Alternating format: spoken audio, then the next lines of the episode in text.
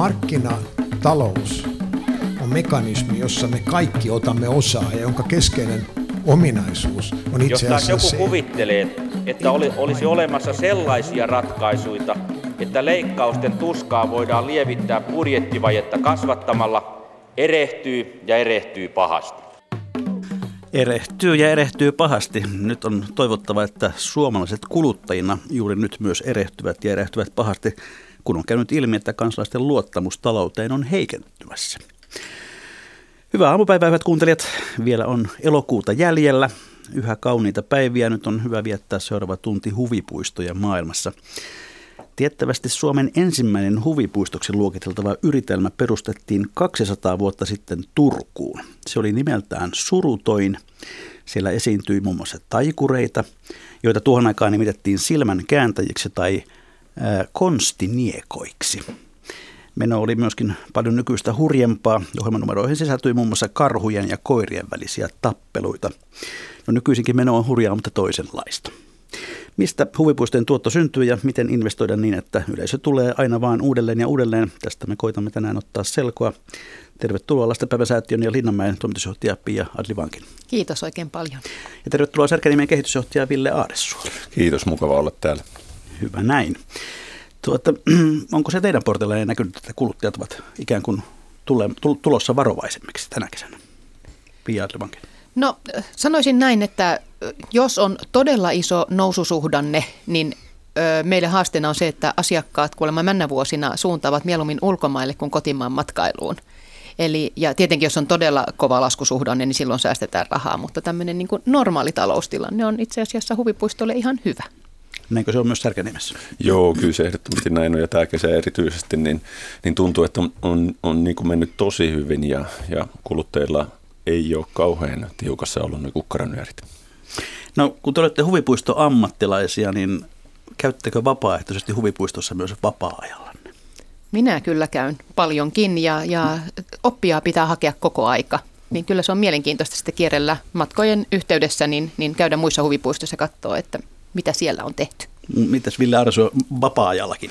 No vapaaehtoisesti ja vapaaehtoisesti. Mulla on sellainen tilanne, että siellä niin kuin jälkikasvu tähän vapaaehtoisuuteen hieman saattaa vaikuttaa. Mutta kyllä se ilman muuta näin, kuin Piakin sanoi, että, että vaikea niitä, niitä niin kuin kohteita on ainakin jollain tasolla välttää. Että jos on jossakin maailmalla, niin kyllä se vähintäänkin läpi tulee käveltyä tämmöinen kohde. No minkälaisia huvipuistohuvittelijoita te olette? Hurjapäitä vai varovaisempia? Mä olen varsin hurjapäinen, että ei ole kyllä laitetta, mihin en menisi. Ja mitä hurjempi, niin sen parempi. Entäs Ville Arsu? Ehkä mulla se hurjapäisin, hurjapäisyys on kar- karissu vähän tuossa vuosien varrella, että kyllä mä, mä taidan sitten enempi nauttia siitä kokonaisvaltaisesta ympäristöstä ja tunnelmasta. Ja jos mä mietin meidän asiakaskuntaa Särkänimessä, niin, niin meilläkin noin 50 prosenttia ilmoittaa, että välttämättä ne huvilaitteet ei ole se pääasiallinen syy tulla, vaan nimenomaan se kaikki muu, mitä huvipuistoon liittyy.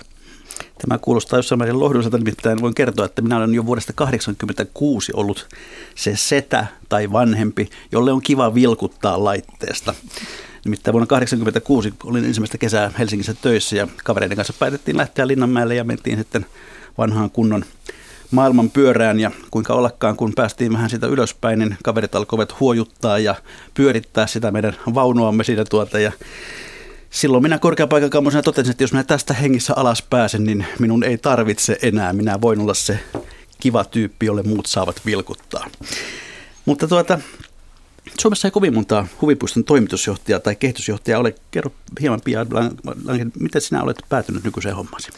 No, mä, mun työura on oikeastaan tehty ö, palvelualalla. Mä oon ollut tämmöisissä kansainvälisissä hotelliketjuissa töissä ja mun unelma oli aikoinaan, että musta tulee ison viiden tähden hotelliketjun johtaja.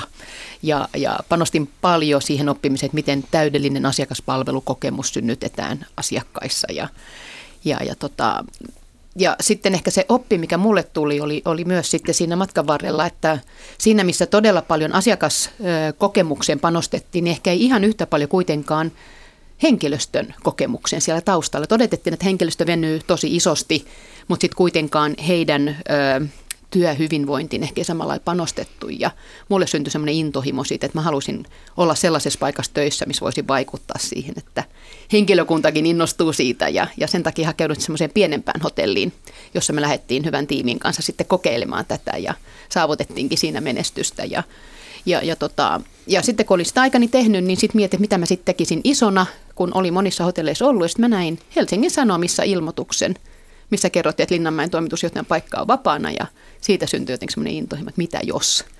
Linnanmäki tietenkin ikoninen paikka ja, ja helsinkiläisenä olen käynyt siellä ihan pienestä lapsesta lähtien ja, ja siitä syntyi sitten ajatus, että entäs jos.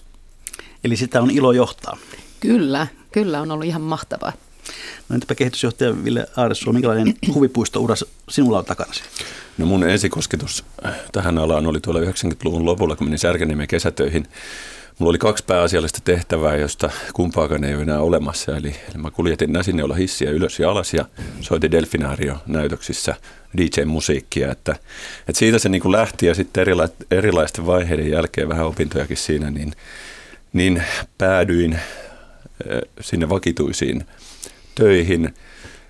Olen ollut, ollut päälliköimässä huvilaitteita, asiakaspalvelua, myymälöitä, pelejä, tämän tyyppisiä hommia ja pikkuhiljaa kehitysprojekteja vetämään ja nyt kuusi vuotta tässä nykyisessä tehtävässä. Et meillähän on semmoinen ala, että ala itsessään pätevöittää tähän alaan ja, ja tuossa meidän on mukana muun muassa tuossa meidän kansainvälisen kattojärjestön IAPan touhuissa, niin siellä on hauska nähdä ihmisten taustoja. Siellä on kaikkia teologista tuomaria, jotka, jotka vaan alaan on sitten jotenkin saanut imunia ja tämä on hyvin, hyvin kirjava ja, ja monimuotoinen sakki, jota, joka tätä niin kuin maailmanlaajuisesti pyörittää. Ja tosi, tosi mielenkiintoista olla osa sitä.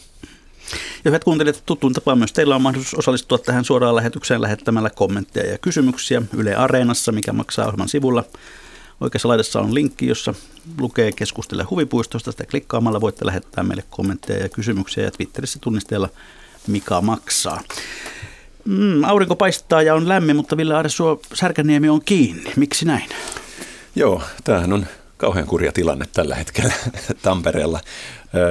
Totuus on se, että siinä vaiheessa kun koulu ja lomat loppuu, niin kyllä meille aika isot kannattavuusasteet tuolla Tampereen seudalla tulee, että markkina on kuitenkin suhteellisen pieni ja toistaiseksi turisteja ei siinä määrin kanavoidu tuonne Pirkanmaalle ja Tampereen seudulle, että, että siitä saataisiin riittävästi vetoapua tämmöisillä keleillä, erilaisilla tapahtumilla on kuitenkin, voisi olla niin kuin paikkansa, mutta me joudutaan tekemään suunnitelmat aika pitkälle ennakkoon. Ja jos ajattelee puhtaasti vaikka työvoiman suunnittelua, niin kolmen viikon periodeissa näitä listoja laaditaan ja, ja on hyvin vaikea ennustaa keliolosuhteita niin pitkälle. Ja se on kuitenkin aika, aika merkittävä juttu siinä, että kuinka, kuinka kannattavaa kulloinkin toiminta sitten on.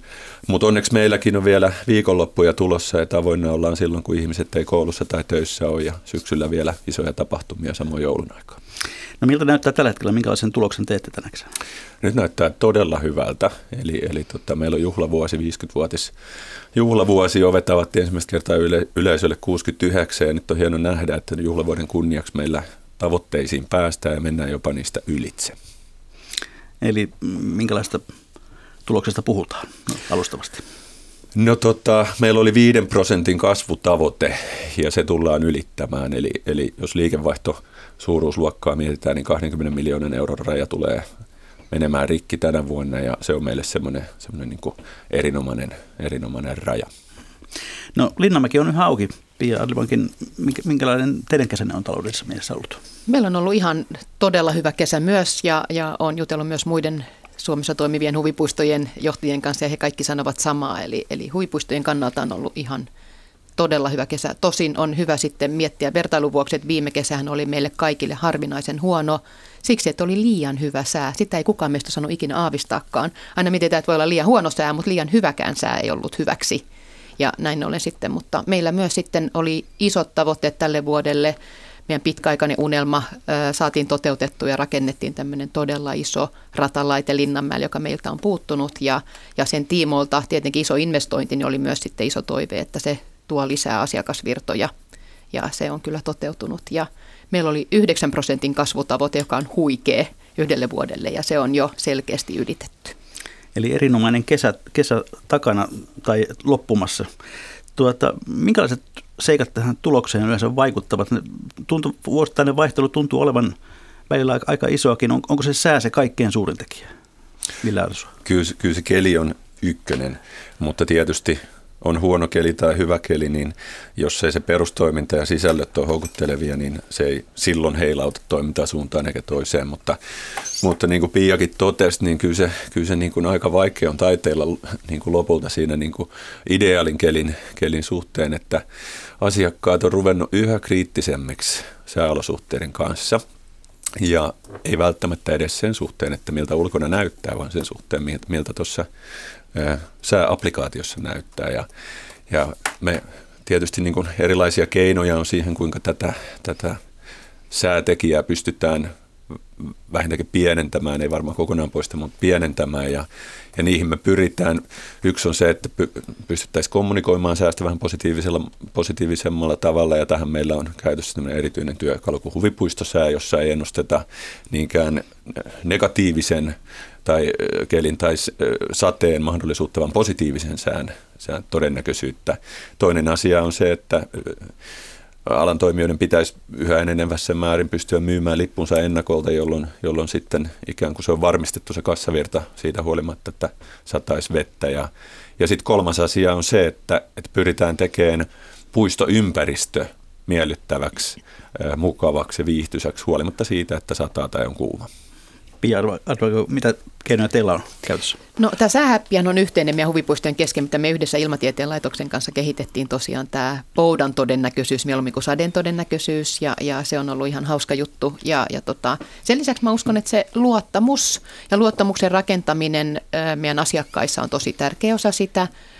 Meille on tärkeä, kun me ollaan Helsingin keskustassa, niin se tavallaan sen matalan kynnyksen saapumisen varmistaminen. Eli meillähän on ilmainen sisäänpääsy ja meillä on paljon ilmaisia lastenlaitteita, joka tekee sen, että ei aina tarvitse suunnitella sitä huvipuistopäivää niin kuin sen pidemmän kaavan mukaan, vaan meillä voi vaan pistäytyä ja tulla vaikka vaan syömään tai katsomaan paljon meidän erilaisia ilmaisia ohjelmanumeroita. Ja, ja niin kuin Ville sanoi, niin, niin se ympäristö ja se tunnelma on yhtä tärkeä. Me haluttaisiin opettaa ihmisiä siihen, että se on kaikenikäisille. Ei ole vain lapsille ja on ihan niin kuin katsoa noita vanhoja valokuvia silloin 50 vuotta takaperinkin, niin aikuisethan silloin kävi huvipuistossa. Siellä oli pitkät takit ja kengät ja korkokengät ja hatut ja oltiin hienoina ja tultiin huvipuistoon sitten näkymään ja yhdessä olemiseen. Ja oikeastaan se semmoinen yhdessä tekemisen ajatusmalli on meillä edelleen, että sinne voi tulla pistäytymään. Ja, ja silloin tavallaan sen ymmärryksen viestiminen on tosi tärkeä osa sitä, että tulkaa vaan, eikä aina vaan sitten, että pitää olla ranneke ja olla, olla 12 tuntia putkeen huvittelemassa.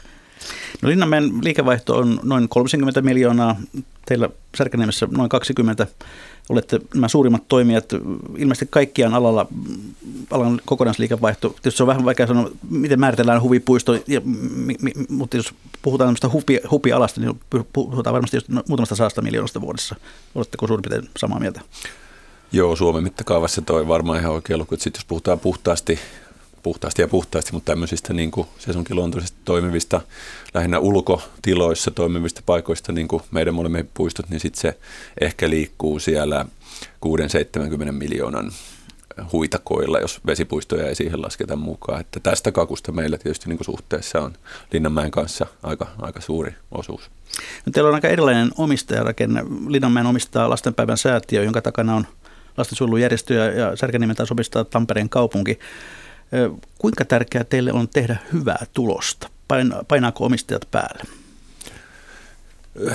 No, kyllähän se osakeyhtiön perusperiaatteisiin kuuluu, että tulosta tehdään ja kyllä me maksetaan vuosittain omistajalle Tampereen kaupungille osinkoa, mutta me nähdään kyllä muitakin arvoja tässä ja omistaja näkee muita arvoja, että, että jos meidän liikevaihto pyörii siinä noin 20 miljoonassa, niin välittömät vaikutukset talousalueelle seutukunnan ulkopuolelta tulevana matkailurahana on noin nelinkertaiset, eli noin 80 miljoonaa euroa.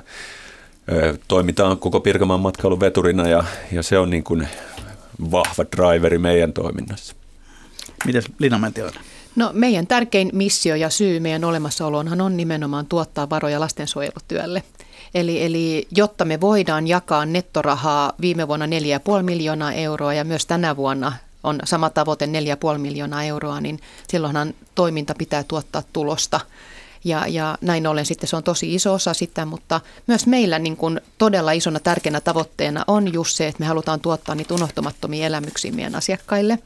Eli, eli tavallaan sitten se, että miten me tehdään se tuotto, niin on meille tosi tärkeä. Ja sitten vielä kolmantena todella isona tärkeänä tavoitteena on tämä nuorten työllistämistavoite, että me ollaan monien nuorten elämän ensimmäinen työpaikka – ja on todella tärkeää, että he saa hyvän kokemuksen siitä työelämästä ja haluaa olla töissä ja toki me toivotaan, että ne parhaat haluaa olla meillä töissä.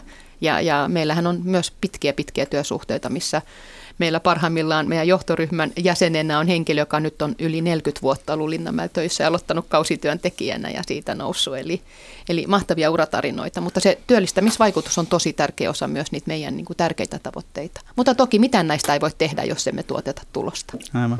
Jos me hieman avaamme budjettia, niin mitkä ovat suurimmat tulo- ja menoerät? No, kyllähän meillä lipun myynti on yksi tärkeä, tärkein oikeastaan, mistä tuloerä, mistä tulot tulee.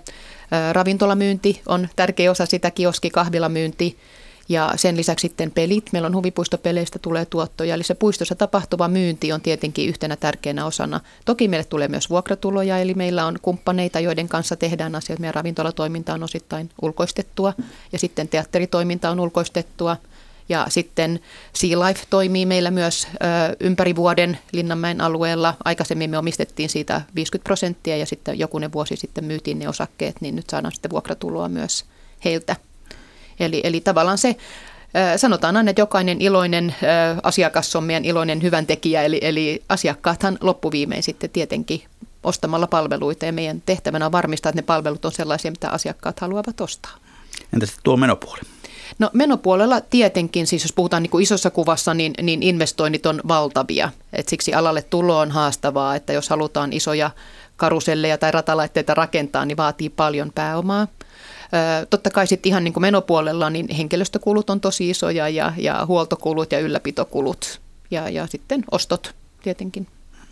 Ilmeisesti Särkänimessä suurin piirtein samantyyppinen tilanne. Kyllä vain joo, että et lipputuotot tietysti, tai liput on tietysti lippuja, mutta elämysten tuottaminen niin, ja niiden myyminen, niin se tuo ehkä noin 60 prosenttia meidän liikevaihdosta. 40 prosenttia tulee sitten näistä muista, muista palveluista, ravintoloista, myymälöistä, peleistä, niin kuin Linnanmäelläkin. Ja tota, jos ajattelee, että miten se jaksottuu vuoden, vuoden niin kuin mittaan, niin se kesäkausi, sen merkitys on aivan, aivan järisyttävä, että vaikka meilläkin on ympäri vuoden auki olevia kohteita, niin kyllä 80 prosenttia vähintään liikevaihdosta tulee nimenomaan sit kesäkaudelta toukokuusta syyskuuhun. Nyt on onnistuneesti pystytty tekemään uusia sesonkeja lokakuulle, joulukuulle, jotka sitten tuo, tuo niin kuin lisätuottoja ja ja joilla on ihan merkittävä vaikutus tulokseen, karmivaa karnevaalia, koiraväen joulua meidän tapauksessa ja sitten ympärivuotista ravintolatoimintaa me harjoitetaan myöskin siellä sananmukaisessa huippuravintolassa, Näsinneola, huippuravintola Näsinneolassa. Kulupuolella niin kyllä se henkilöstökustannukset on ihan ehdottomasti se ylivoimaisesti suurin. Meidän, meidän tapauksessa se on jopa 40 prosenttia liikevaihdosta, mikä on, mikä on aika korostunut jopa niin kuin alan keskiarvoon nähden, että se, se osittain tulee juuri tästä, että kun talvella volyymit on pienemmät, mutta meillä kuitenkin on ympäri vuoden auki olevia kohteita, niin se vaikuttaa siihen. Ja sitten meillä on muun muassa eläintoimintaa ja luonnollisesti eläimiä hoidetaan ympäri vuoden, vaikka, vaikka asiakkaita ei olisikaan, että tämmöiset asiat siihen, siihen vaikuttaa. Palvelualla kun on, niin niin kyllä me siitä lähdetään, että silloin kun ollaan auki, niin paikat on auki ja henkilökuntaa löytyy, että, että siitä, siitä jos lähtee tinkimään, niin mielikuvat ja, ja, ja se asiakkaan kokemus, niin se kyllä helposti sitten lässähtää. No mitä luokkaa tavallinen, tavallinen keskivertokävijä, paljonko hän jättää rahaa puistoon kertakäynnillä? Se on noin 30 euron luokkaa meidän tapauksessa tämmöinen kes- keskikulutus ja, ja tosiaan niin siitä juuri se ehkä noin, noin 20 prosenttia siihen lipputuotteisiin ja 10 prosenttia kaikkeen muuhun. Mikä se Linnanmäen tilanne? No meillä on sama, että meillä on, tota, kun meillä on se ilmainen sisäänpääsy ja sinne tullaan aika paljon myös pistäytymään, niin, niin reilu 40 prosenttia ostaa lipputuotteita tai rannekkeita ja, ja tota, näin ollen sitten kuitenkin vain 40 prosenttia, jolloin silloin se keskiostos on just sitä alta 30 euron luokkaa. Mutta se vaihtelee just vähän sesongittain mm. ja keskellä kesää ehkä enemmän tullaankin pitkän kaavan mukaan ja ostetaan ne rannekkeet ja, ja sitten muina aikoina niin, niin, niin tota, tullaan sitten syömään tai juomaan tai pelaamaan. No puhutaan sitten hieman noista investoinneista. Se on aika muista tuota, taiteilua varmasti, kun miettii, että minkälaisia uusia laitteita tarvitaan. Linnanmäen uusi laite on nimeltään Taiga. Kyllä. Mistä siinä on kyse? No Siis taiga nimessä vai, vai ylipäänsä Siinä laitteessa. Niin. No niin, siis Linnanmäellä tosiaan niin, niin meillä on Pohjoismaiden suuri laitevalikoima, mutta ihan tämmöinen todella iso ratalaite on meiltä puuttunut. Lähinnä siksi, että on ollut todella haastava miettiä myös, että mihin sen sijoittaisi. Me ollaan kuitenkin keskellä Helsingin kaupunkia, jolloin meillä ei ole maata isosti siinä ympärillä. Ja, ja nyt sitten pitkän suunnittelutyön tuloksena niin, niin löydettiin hyvä paikka ratalaitteelle, mutta sitä alta jouduttiin purkamaan sitten kolme laitetta pois. Ja ainahan se on harmi, kun laitteita purkaa pois, koska aina jokainen laite on jonkun lempilaite ja sikäli se on niin harmittavaa, mutta löydettiin hyvä paikka ja, ja siinä sitten meille oli todella tärkeää, että sit kun me tehdään tämmöinen – signatuurilaite niin sanotusti, niin sen pitää olla todella jotain hyvää. Ja se oli meille pitkä prosessi. Me kierrettiin maailmaa, kysyttiin näitä maailman tunnetuimmilta ratalaitevalmistajilta, että missä on heidän mielestä heidän parhaat laitteet. Ja sitten me kierrettiin nämä laitteet ja testattiin ne kaikki. Ja sitten me arvioitiin, että mikä juuri, jo, jo, kussakin laitteessa oli se paras elementti, mistä me tykättiin, miksi oli juuri se, joka oli niin mahtava. Ja sitten me saatiin semmoinen 15 elementin lista, todettiin, että jos on mahtava ratalaite, niin siinä pitää olla näitä elementtejä. Ja se ei ollutkaan se, mikä meillekin tuli yllätyksenä, että eniten luuppeja tai eniten pää ylös alas, joka tuntui parhaalle, vaan yhtenä tärkeänä elementtinä esimerkiksi oli semmoinen airtime hill, mikä on niin kuin käänteinen G-voima, että ei niin, että painuu tosi kovalla voimalla penkkiä vasten, tosi meillä on sitäkin, mutta on just se, että takapuoli nouseekin penkistä, että on semmoinen lentämisen tunne.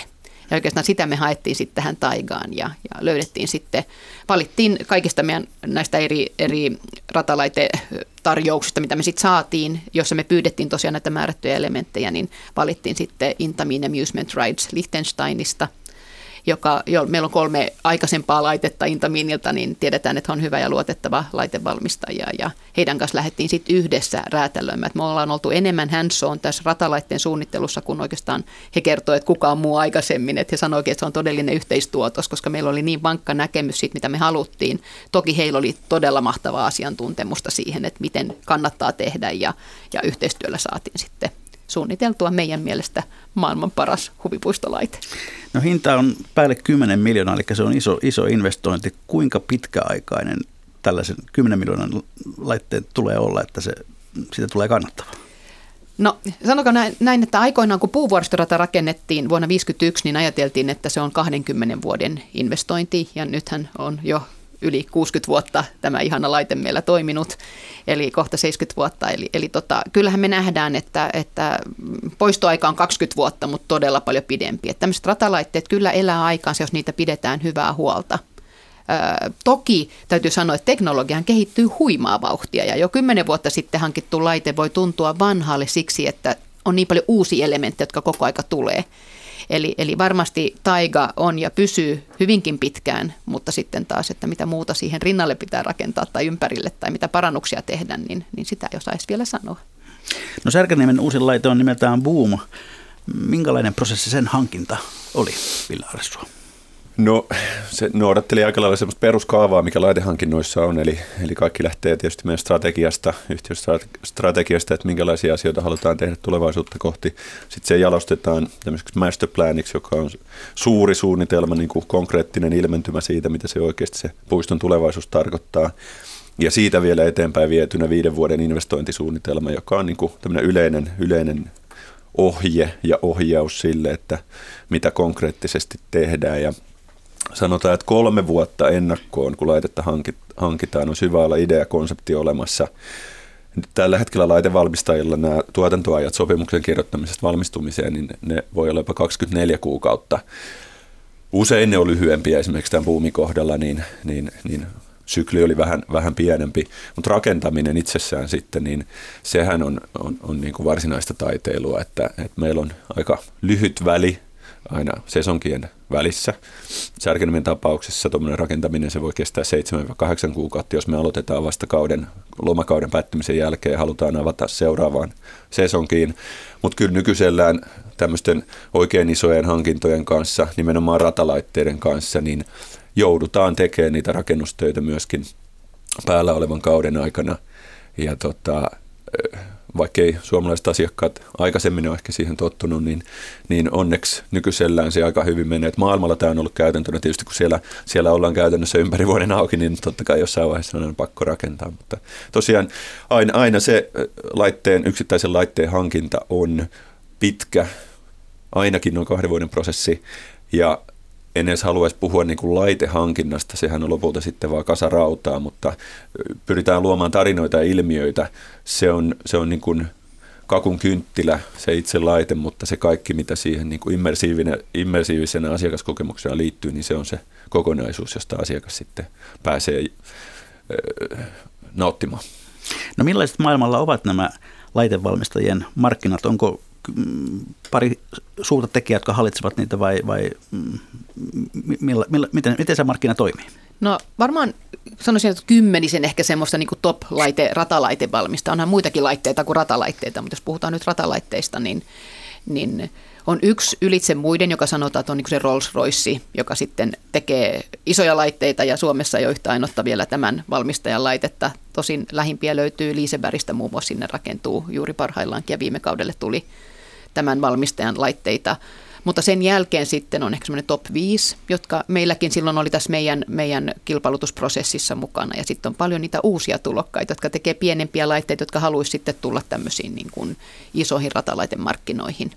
Eli toimijoita kyllä on, mutta ketkä on sitten ne, jotka tekee niitä parhaita. tosi nopea oppii tuntemaan, että kun me kierrettiin tuolla maailmallakin, niin, niin tietämättä kenen valmistama laite on, niin kun sä oot kyydissä, niin sä osaat jo sanoa, että tämä on varmasti tämän valmistajan. Ja sitten sä näet, että niiden ratalaitepilareista ja näistä, niin sä tunnistat, että kaikilla on se oma signatuuri, että niitä alkaa kyllä aika nopeasti oppimaan myös. Ja, ja henkkohtaisesti mulla on niin kuin kolme, neljä valmistajasuosikkiä, että mä tiedän, että näiden laitteet on aina hyvät ja sitten on määrätty, mihin kun näen, että kenen se on, niin toteat tuohon laitteeseen, mä en välttämättä mene kyytiin.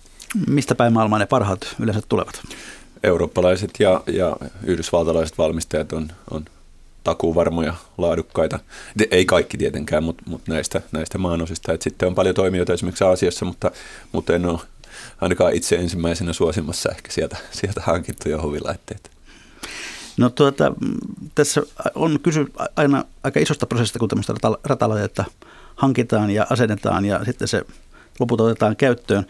Onko teidän kommunikaan kohdalle tullut niin sanotusti huonoa investointia, siis se laite, joka ei olekaan sitten osoittautunut kovin suosituksi? Niin mä en tiedä, siis asiakkaiden vinkkelistä eh, en kyllä pysty suoralta kädeltä sanoa, että mikä olisi semmoinen huono investointi. Musta tuntuu, että asiakkaat ylipäänsä, että tulee jotain uutta, niin se jo sinänsä on kauhean hyvä ja kiinnostavaa. Mutta kyllä se täytyy sanoa, että, että jälkikäteen joistain, joistain hankinnoista, niin esimerkiksi niiden niin kuin tekninen toimivuus tai, tai se, kuinka paljon täytyy huoltaa niitä tai, tai kuinka paljon täytyy varausia laittaa rahaa, niin tämmöiset asiat, niin joissain tapauksissa saattaa saattaa sitten niin kuin näyttäytyä, näyttäytyä ei niin hauskoina asioina, mutta nykyisellään tehdään kyllä niin hyvät selvitykset ja, ja tota, taustatyö aina uuden hankinnan kanssa, että et ei kyllä käytännössä tämmöisiä, tämmöisiä mitään merkittäviä yllätyksiä pääse syntymään. No Pia Advange, tuossa viittasit jo siihen, että varsinkin Linnamäen tapauksessa, kun, kun se fyysinen alue on rajattu, niin jotain täytyy, jostain täytyy sitten enää luopua, kun uutta tulee. Millä perusteella se valitaan, että mistä luovutaan? No, meillä on todella pitkät elinkaarisuunnitelmat laitteisiin liittyen sillä lailla, että me tiedetään aika tarkkaankin, että mikä kunkin laitteen elinikä on ja elinkaari ja missä vaiheessa elinkaarta laitteet on. Eli, eli niin kuin Ville sanoi, niin nämä on pitkiä strategisia suunnitelmia, koska ne laitehankintaprosessitkin on niin pitkiä. Niin, niin sen takia ö, tiedetään, että ehkä mitkä laitteet on elinkaaren päässä, milloin niitä ei kannata enää joka vuosi rempata niin sanotusti. Ja ne on sitten ne, jotka lähtee. Meillä on semmoinen ihastuttava tilanne ja varmaan Särkänniemessä on sama, että aina kun joku laite lähtee, niin ihmiset on niin kuin, että voi ei, toi oli just mun lempilaite. Jolloin silloinhan me tiedetään, että me on onnistuttu, kun jokainen laite on jonkun lempilaite. Ja se mun mielestä jännä ilmiö, että siinä missä joka vuosi kaivataan uudistuksia, niin sitten kuitenkin ne lempilaitteet, ne missä käydään kaikkein eniten, on, on useimmiten ne kaikkein vanhimmat tutuimmat. Eli kestää pari-kolme vuottakin yleensä ennen kuin uudesta laitteesta tulee tavallaan kävijämäärältään suosituimpien joukossa. Et mehän seurataan niitä joka päivä ja me viikoittain otetaan laitelaskentaraportit ja nähdään, että, että mitkä on niin kuin viikoittain ja mitkä on kausittain niitä lempilaitteita. Ja meillä esimerkiksi puuvuoristorata on ylitse kaikkien muiden aina ollut se lempilaite Ja sitten Vekkula oli kakkosena. No nyt sitten Vekkulahan jouduttiin purkamaan tämän, tämän ratalaitteen alta, mutta ei siksi, että se jäi vain alle, vaan siksi, että sen elinkaari oli todella päässä ja uutta Vekkula on tulossa. Mutta sitten tämä Pellen talo, tämmöinen pienempi liikkuva ö, toiminnallinen talo, niin nousi heti kakkoseksi. Mutta sitten taas muutamia muita, jotka on ollut aikaisemmin ehkä vähän alhaisemmalla tasolla, niin ne on nyt yhtäkkiä noussut sitten tosi paljon. Eli, eli tavallaan niin kuin koko aikahan se vaihtuu. Tämmöinen taikatyyppinen, niin sehän pumpsahti tietenkin sitten. Tuossa meillä on yli 300 000 kävijää ollut jo muutamassa viikossa, eli, eli se nousi kyllä tosi korkealle. Mutta puuvuoristorata edelleen ykkösenä. No onko Särkänniemessä jotain sellaista, mikä ei sieltä koskaan poistu, No joo, kyllä mä näin haluaisin väittää. Meillä on nimittäin semmoinen tosi, tosi niin kuin erikoinen tilanne ihan kansainvälisesti ajateltuna, että Piiakin tuossa mainitsi, että puistoilla on tämmöisiä niin sanottuja signatuurilaitteita, että ne, mistä se tunnetaan. Ja aika usein ne on nimenomaan niitä suurimpia ja hurjimpia meilläkin, Tornado, Hype ja Boomia nyt uutena, mutta meillä on yksi meidän signatuurilaite on kaikista pienin laite, eli possujuna. Ja tota, sen tietää käytännössä jokainen suomalainen särkinymen possujunan, ja, ja vaikka se tulisi sinällään joskus tien päähän, niin kyllä me uusi possujuna sitten ainakin tarvitaan. Että se, sen mä haluaisin niin kuin ikuisesti meillä säilyttää. Mm-hmm. Hyvät kuuntelijat, kuuntelette ohjelmaa Mikä maksaa, jossa puhumme tänään huvipuistojen taloudesta ja ylipäätään huvibisneksestä. Ja täällä vieraina ovat Pia Adlivankin toimitusjohtaja Linnanmäeltä ja Ville Aadessuo kehitysjohtaja Särkänniemestä. Ja nyt otamme langan päähän kolmannen äänen. Puhelimessa pitäisi olla Tivoli Sarjolan toimitusjohtaja Ville Sarjola. Hyvää päivää. No hyvää päivää, hyvää päivää. Tivoli Sarjola, se on tällainen perinteinen kiertävä Tivoli, jolla ei ole kiinteää yhtä toimipaikkaa. Missä päin teidän ne on tällä hetkellä? No, tällä hetkellä ollaan itse asiassa täällä Vuosaaressa, eli Helsingissä, ja, ja kasaillaan parhaillaan laitteita valmiiksi niin, että päästäisiin tänään avaamaan sitten kello 17.00. No Ville Sarjola, sinä taidat olla niin sanotusti Tivoliin syntynyt. No joo, kyllä, kyllä. Kaikki 33 vuotta on ollut täällä mukana, että kaksi kesää on semmoista, jossa en ole ollut mukana. Toinen oli itselläni vaihto Australiassa ja toinen oli armeija, mutta muuten on aina ollut täällä, täällä mukana sitten. Kyllä, perinteinen pitkäaikainen Tivoli, Tivoli sukukoko sarjalla. Miten teidän kesänne on talousnäkökulmasta sujunut? Kesä on ollut hyvä. Tuossa kuuntelin, kun Pia ja Ville sanoi, niin aika samanlaisia huomioita on meilläkin, että, että tota, ei ole ollut liian lämmin eikä ole satanut vettä, vaan olla oikein mukavasti tavoitteessamme tällä vuonna, t- tänä vuonna. Että, että toivotaan, että tämä syksy vielä olisi niin, että tämä pysyy tämä keli tämmöisenä, niin ollaan todella tyytyväisiä tähän sesonkiin. Mitä luokkaa teidän liikennevaihtonne su- suurin piirtein vuositasolla on? No tänä vuonna, jos tämä, tota noin, niin kasvu ja ennusteet pitää paikkaansa, niin ollaan budjetoitu, että se olisi semmoinen 2,3 miljoonaa. Ja se on ilmeisesti parhaita liikevaihtoja, mitä teillä on ollut. Kyllä, ehdottomasti, kyllä. Ja viimeiset vuodet on ollut kasvua meillekin, että, että tota noin, niin investoinnit on ruvennut tuottaa meille takaisin ja, ja ollaan saatu järkeistettyä tätä toimintaa niin, että, että meillä kun on tämä liikkuva elementti ja liikutaan paikasta toiseen, niin, niin vielä 15 vuotta sitten oli noin 25 paikkakuntaa ja tällä hetkellä meillä on enää 12, että et nämä kaikki vaikuttaa siihen, että ollaan saatu järkeistettyä tuota kiertuekalenteria semmoiseksi, että kaikki paikkakunnat on kannattavia. Mitkä ovat teidän suurimmat kulueränne? Kyllä se varmastikin on toi henkilöstökustannukset on totta kai se suurin kuluerä ja ne on noin yksi kolmasosa koko liikevaihdosta, jos lähdetään miettimään. Sitten totta kai investoinnit, mitä hankitaan jatkuvasti on pakko, pakko uusiutua ja ja, ja tota, tässä viime vuosina meillä on ollut aika rankkojakin investointeja. Ollaan paljon panostettu uusiin laitteisiin ja kalustoa uusittu. Mutta liikkuminen, se mikä meidät erottaa sitten taas kiinteistä huvipuistoista, niin meidän pitää päästä paikasta A paikkaan B ja siinä on aina dieselkustannukset. Yhteensä jos miettii meidän noita kuljetusyhdistelmiä, niin niitä on 56 kappaletta, jos lasketaan ihan kaikki asuntovaunut mukaan, niin siinä voi miettiä, että kyllä siinä jokunen euro pyörähtää niin sanotusti väärään suuntaan. Aivan. Missä kaikkialla te nykyään kierrätte? No meillä on 12 paikkakuntaa. Kiertoja alkaa aina tuolta Lahdesta, Turku, Kuopio, Iisalmi, Joensuu. Sitten meillä on pitkä pyrähdys tuolla Tuurissa kyläkaupan yhteydessä.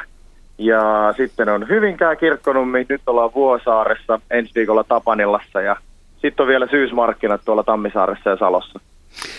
Joo, se on ilahduttaa, tuota, että Kuopiokin näyttää yhä olevan listoilla. Ne voi nimittäin tässä yhteydessä tehdä tällaisen paljastuksen, että minä olen elämäni ensimmäiset rahapalkkani saanut Tivoli Matti Sarjolasta. Kesällä Joo. 75, kun teidän karavaani silloin pysähtyi Kuopioon kuudeksi päiväksi ja pääsin koulukaverini kanssa, terveisiä vaan Ramille, hoitamaan pikkulasten ajorataa. Ja sitten rahapalkan lisäksi saatiin myöskin hiljaisena hetkenä käydä laitteissa ja, ja katsomassa kuuluisaa tanskalaista taikuri Spinoza, joka oli, oli siellä esiintymässä. Ja työpäivän päätteeksi haettiin palkka pääkassasta.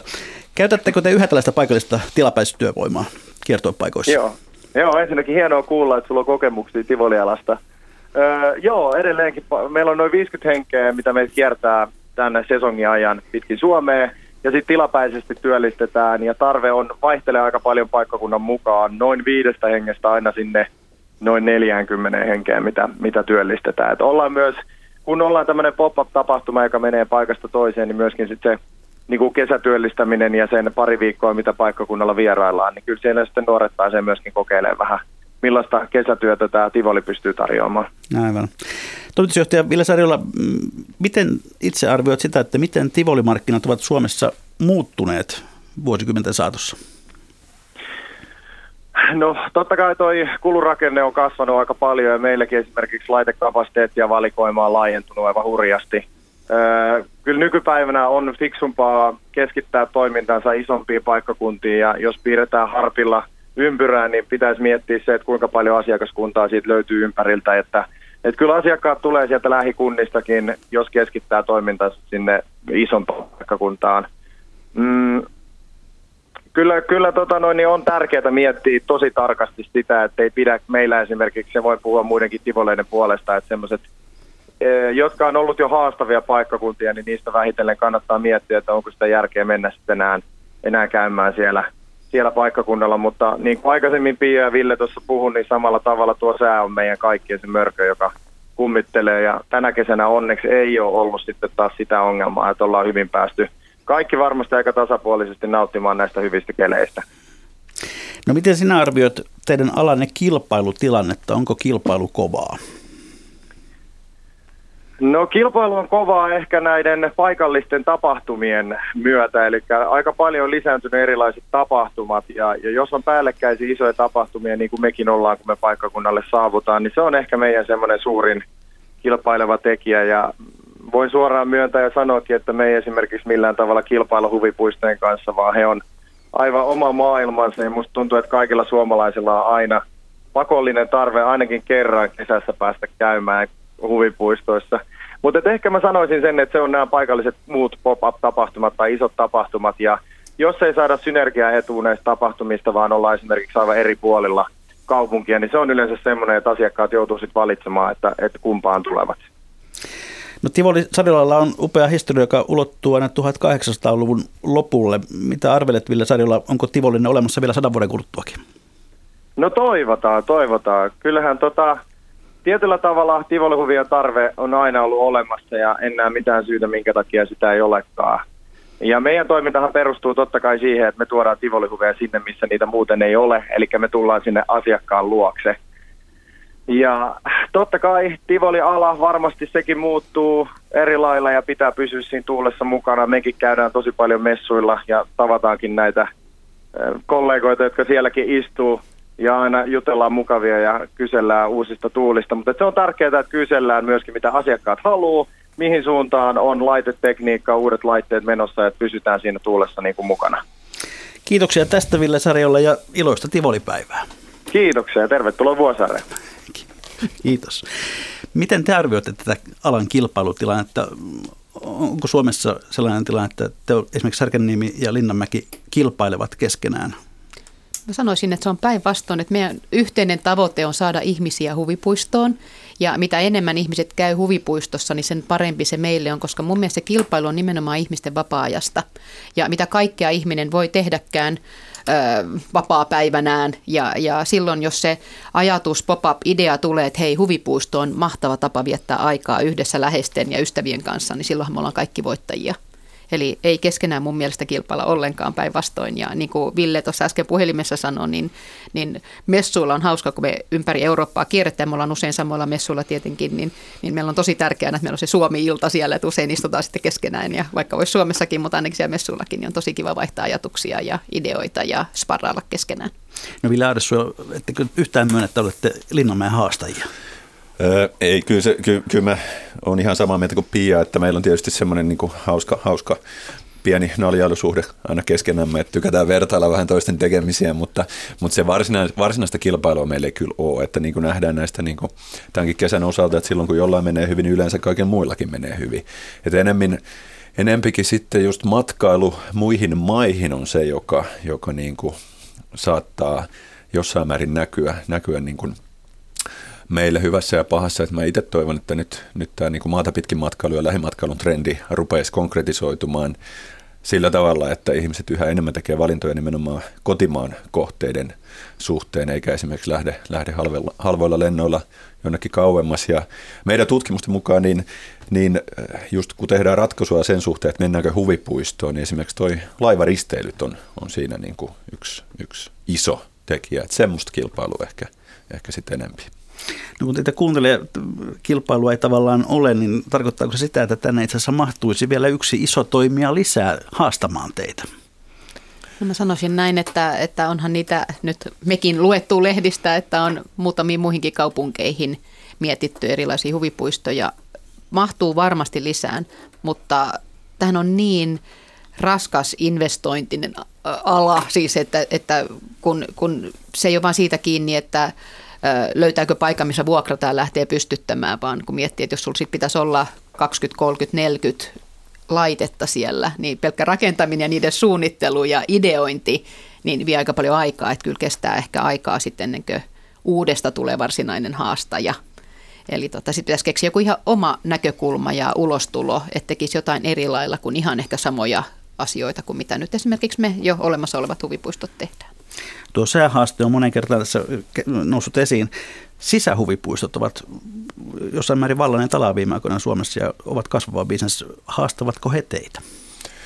Tota, sinänsä ei, että meidän toiminta ulkotiloissa, niin se on jotain sellaista, mitä on tosi vaikea saavuttaa. Ihmiset lähtökohtaisesti haluaa olla pihalla erityisesti kesäaikaa, jos vaan keli sen sallii.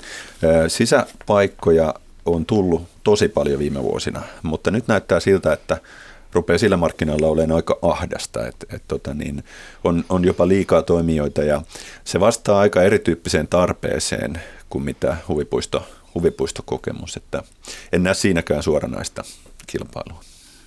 Niin mä ehkä näen sitä just, että on paljon erilaista tekemistä. Tämä on ehkä just sitä, mihin viittasin äskenkin, että pitää olla joku uudenlainen ulostulo. Että ihan vaan karuselleja ja ratalaitteita sisällä, niin asettaa tietenkin omat haasteensa. Sää ei ole silloin haaste, mutta tilan ahtaus on. Planet Fun Fun Keravalla aikoinaan, muistan itsekin, kun vein omia lapsia silloin sinne, niin, niin siinä aikaan niin, niin oli tosi kiva käydä, mutta eihän se menestynyt mitenkään. Eli siinä on ne omat haasteensa, eli jos olisi helppo toteuttaa, niin niitä voisi olla enemmänkin. Et mieluummin ehkä sitten sisälle erilaisia aktiviteetteja kuin ehkä se, että sitten siellä pyörii just se karuselli just tämmöiset pakohuonepelityyppiset asiat, niin nehän on todella suosittuja.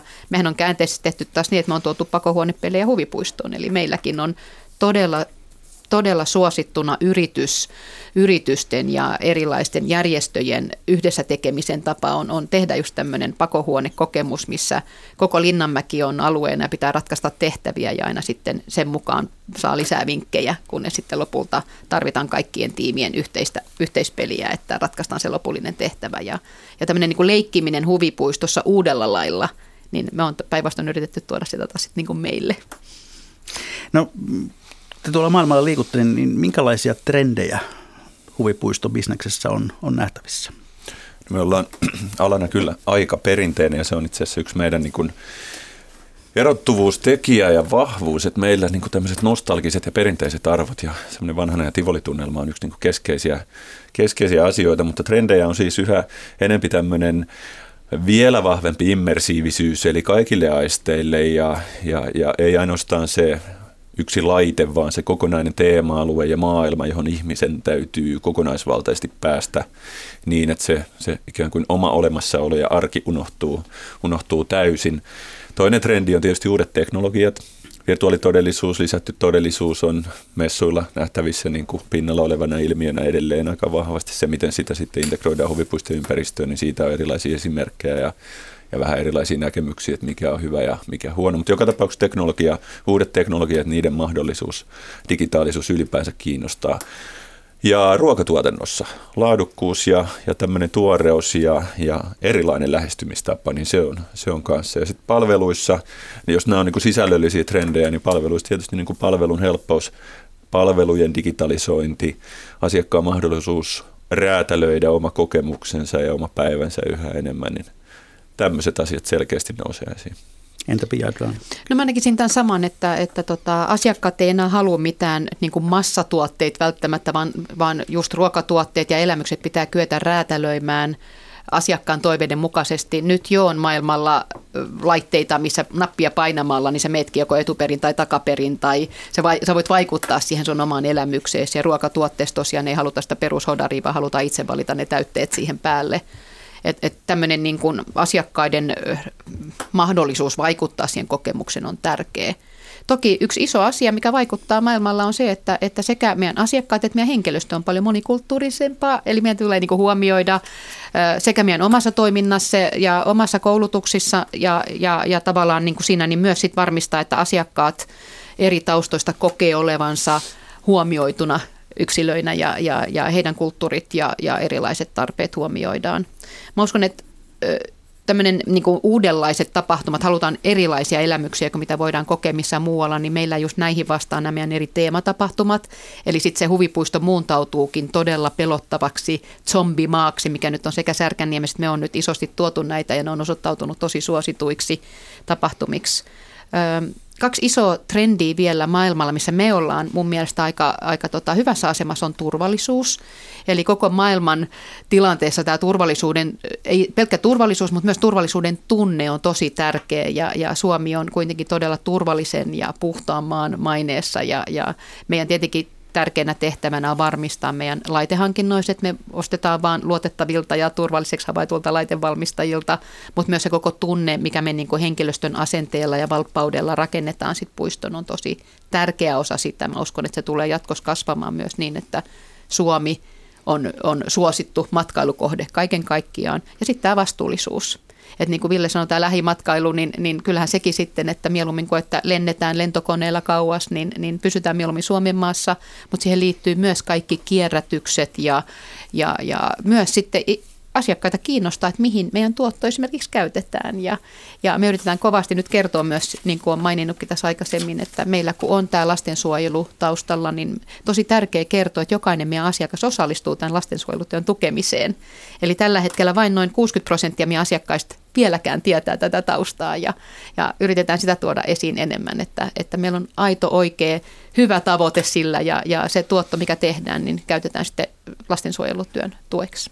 No Särkäniemellä on suuria suunnitelmia laajentaa toimintaa ja rakentaa hotelleja ja vaikka mitä, mitä kaikkea te nyt suunnittelette lähivuosina? Joo, meillä on itse asiassa kaupungin kanssa kaavoitustyö siitä koko ympäröivästä alueesta käynnissä ja kyllä siihen nimenomaan liittyy uudet majoitusratkaisut, uusi ravintolakatu, kaava-alueella on myöskin tämmöistä monitoimi-areenaa, tapahtumahallia siinä, siinä tota, suunnitelmassa mukana. Me pyritään saavutettavuutta erityisesti joukkoliikenteen keinoin parantaa. Tästä vastuullisuudesta puheen ollen, niin, niin itse asiassa huvipuiston, huvipuistokäynnin hiili, hiilijalanjäljestä yli, selkeästi yli 90 prosenttia tulee nimenomaan paikalle saapumisesta. Eli, eli se on asia, mihin me halutaan, halutaan pystyä niin kuin vaikuttamaan sillä, että mahdollistetaan se yhä paremmin. Ja tota, sitten meillä on tämmöinenkin hanke, joka kantaa työnimeä Explore Park, joka, joka on tämmöinen sisätiloissa toimiva ympärivuotinen ää, matkailukohde, jossa nimenomaan näillä uusilla teknologioilla, oppimisella, oivaltamisella, jopa tiedekeskusmaisilla sisällöillä olisi, olisi merkittävä rooli. Eli suunnitelmia kyllä on kaikenlaisia. Sitten tästä vähän niin kuin alueen ulkopuolelta, niin, niin meidän jälleen kerran tähän vastuullisuuteen viitaten, niin meillä on, meillä on suunnitelmissa rakentaa sairaala huvipuisto tuonne Tampereelle uuteen, uuteen lastensairaalaan ja siitä meillä on suunnitelmat valmiina ja nyt vaan odotellaan, että saadaan tila varmistettu, että päästään sitäkin toteuttaa. Linnanmäen näkökulmasta, kuinka paljon harmittaa se, että sitä omaa aluetta ei voi laajentaa?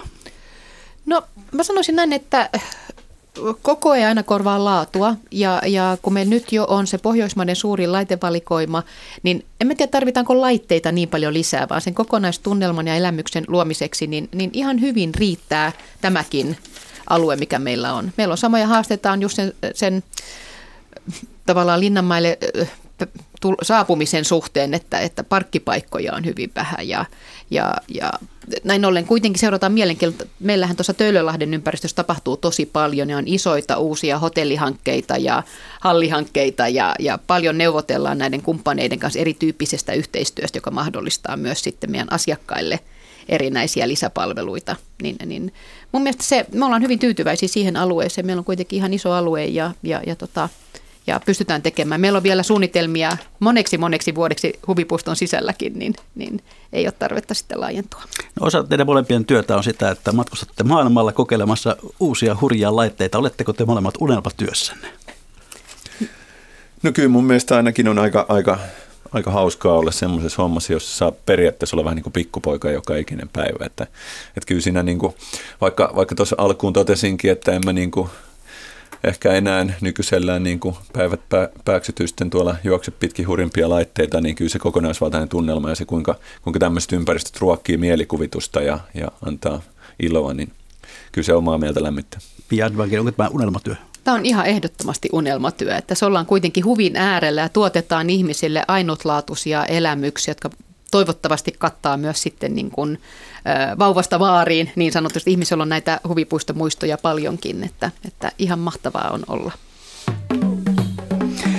Ja näin hyvät kuuntelijat, tämä rumpu taas kertoo siitä, että on legendaaristen viikon talousvinkkien ja talousviisauksien aika, jota voi lähettää minulle osoitteeseen juho-pekka.rantala at yle.fi tai postilokero 7930224 Yleisradio.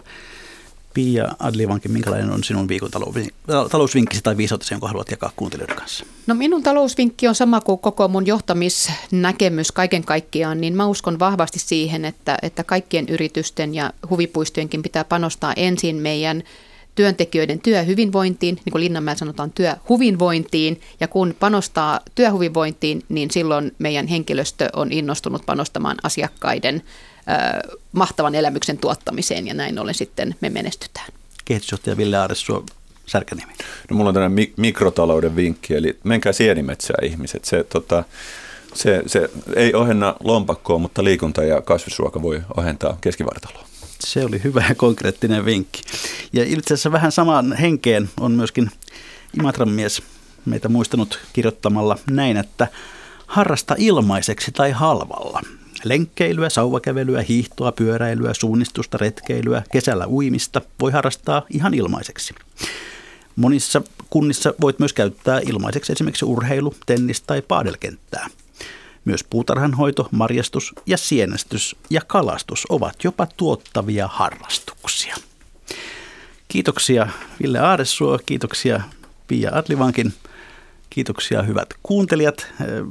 Ensi viikolla puhutaan sitten – aika lailla harvinaisista ihmisistä, nimittäin niistä Suomen ihan kaikkein huipputuloisimmista. Tähän aiheeseen liittyvä kirja julkaistaan ensi viikolla ja siitä puhumme siis siinä vaiheessa. Eli mikä maksaa, sitä ihmetellään jälleen viikon kuluttua.